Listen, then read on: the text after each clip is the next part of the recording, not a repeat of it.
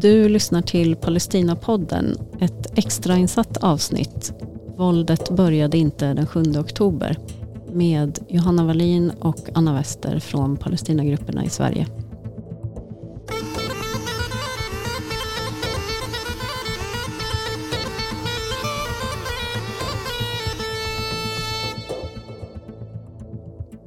Välkommen till Palestinapodden.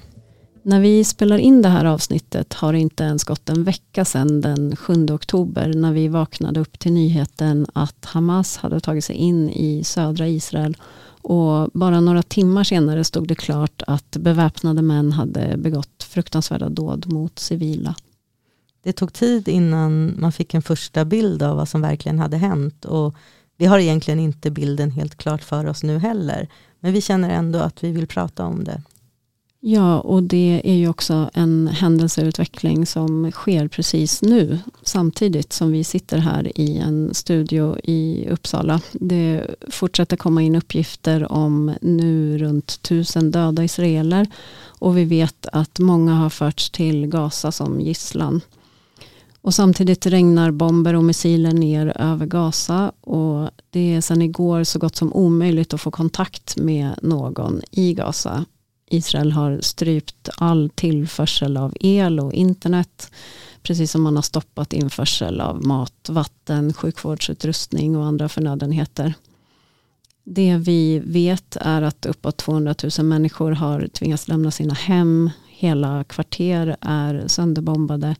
Och FN-organet UNRWA meddelade igår att de har nått maxkapacitet när det gäller hur många de har plats för i sina nödhärbärgen. Flera FN-skolor och sjukvårdskliniker har också attackerats och dödssiffrorna i Gaza stiger för varje timme som går.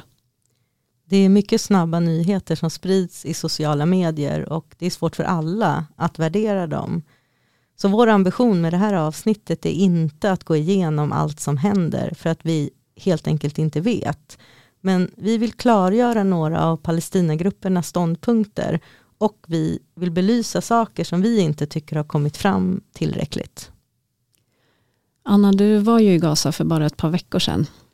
Ja, jag var där och besökte våra samarbetspartners, eh, bland annat en ungdomsorganisation som heter Youth Vision Society. Och jag var där för att följa upp gemensamma projekt. Och jag har varit i Gaza regelbundet de senaste 20 åren och sett hur situationen bara har blivit sämre.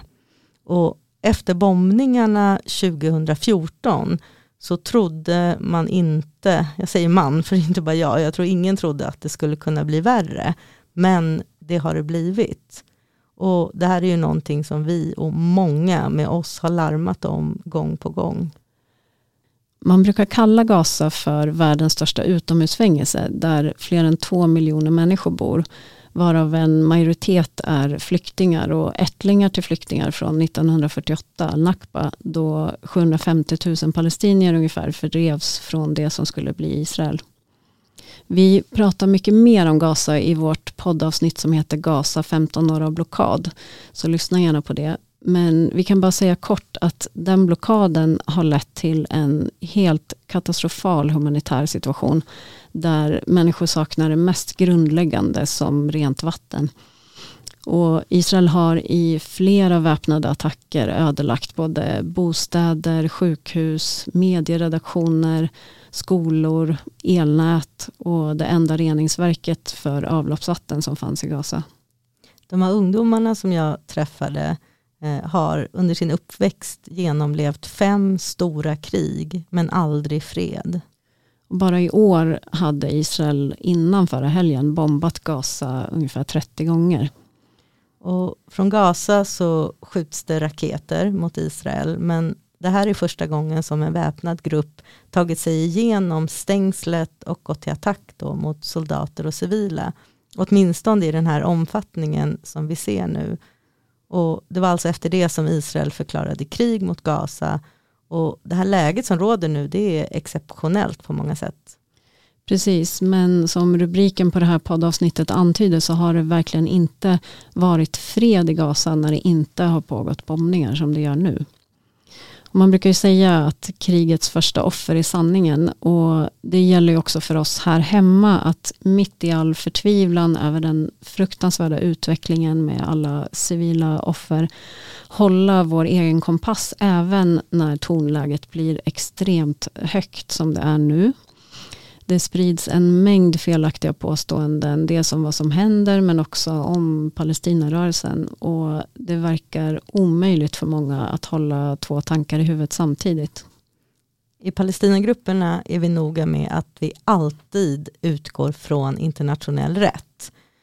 Och ingenting rättfärdigar attacker mot civila. Och det är oavsett vem som begår dem och oavsett om det sker med direkt våld eller genom långvarigt strukturellt förtryck.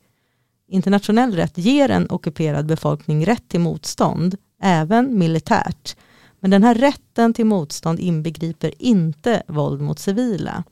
Så att väpnade grupper medvetet angriper civila utgör ett krigsbrott och ska som sagt aldrig rättfärdigas. En ockupationsmakt har ju också skyldigheter enligt internationell rätt, varav den kanske viktigaste är att skydda civilbefolkningen under ockupation. Israel har aldrig levt upp till de här skyldigheterna och har också ignorerat alla FN-resolutioner som har kommit i den här frågan och brutit mot internationell rätt och mänskliga rättigheter.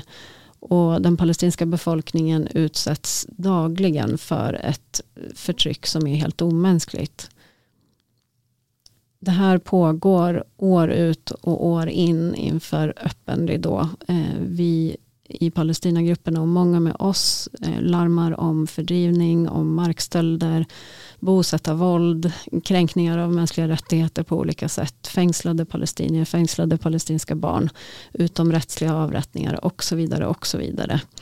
Och palestinier lämnas åt sitt öde i mångt och mycket i väntan på att omvärlden ska ingripa. Men det ingripandet kommer aldrig, hur många gränser som än passeras. Ja, och som, som vi var inne på blir ju tonläget väldigt uppskruvat i sådana här lägen. Och att människor som drabbas på något sätt, eh, att, att man då använder känslomässiga argument, det tycker inte jag är så konstigt. Men att våra politiker gör det, det är en helt annan sak. Ja, det har varit lite overkligt nästan att följa de uttalanden och utspel som våra folkvalda har gjort bara under de här dagarna som har gått. Det har strösslats med, skulle jag säga, väldigt oansvariga och okunniga påståenden som bara piskar upp en redan infekterad debatt. Vi har exempel på regeringsföreträdare som förespråkar kollektiv bestraffning av en ockuperad befolkning. Statsministern och biståndsministern har gjort flera antydningar om att svenskt bistånd skulle gå till Hamas. Och Liberalerna vill plötsligt att Sverige ska exportera vapen till Israel. Ja, nu ska biståndet till Palestina frysas.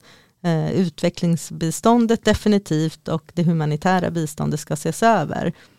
Och flera politiker och debattörer har alltså valt det här tillfället att misstänkliggöra inte bara alla palestinska civilsamhällesorganisationer utan också svenska aktörer som bedriver utvecklingssamarbete i Palestina. Och det är, som vi uttalat oss om flera gånger i media de senaste dagarna, ovärdigt. Vi kan inte hitta något annat ord Biståndet till Palestina går till livsviktiga humanitära insatser och till organisationer som arbetar för en rättvis fred, för demokrati och mänskliga rättigheter. Om något så borde biståndet öka i en tid när behovet av att bygga upp ett livskraftigt civilsamhälle som kontrast också till, till andra odemokratiska rörelser är som allra störst. Ja, det känns som en mardröm att tänka på att någon ens vill stoppa biståndet till Palestina nu. Som, som att tänka på våra samarbetspartners i Gaza, att de ska återhämta sig efter det här och sen fortsätta arbetet för demokrati och mänskliga rättigheter. Just nu i den totala förödelse som råder och där människor bokstavligen kämpar för sina liv så går det ju inte ens att föreställa sig hur ett fungerande samhälle någonsin ska kunna byggas upp igen. Det är en fullkomlig katastrof som igen utspelar sig mitt framför allas våra ögon.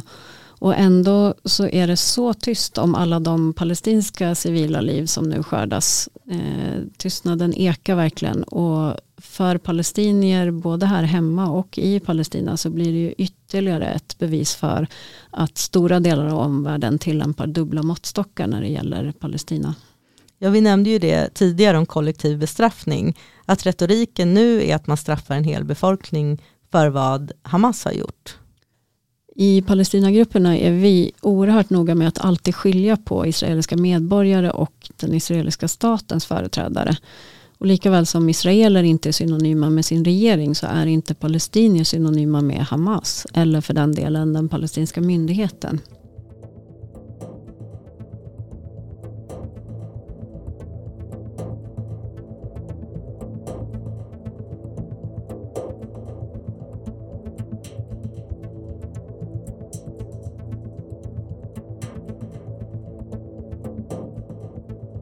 Vill avsluta med att säga att det här är inte första gången som omvärlden sviker det palestinska folket. Sverige, precis som övriga EU-länder, har inte bara undvikit att stödja utan aktivt motsatt sig palestinska icke-våldsinitiativ. Och det vare sig det har skett genom uppmaningar till bojkottes, investeringar och sanktioner eller överklaganden till internationella domstolar och resolutioner i FN.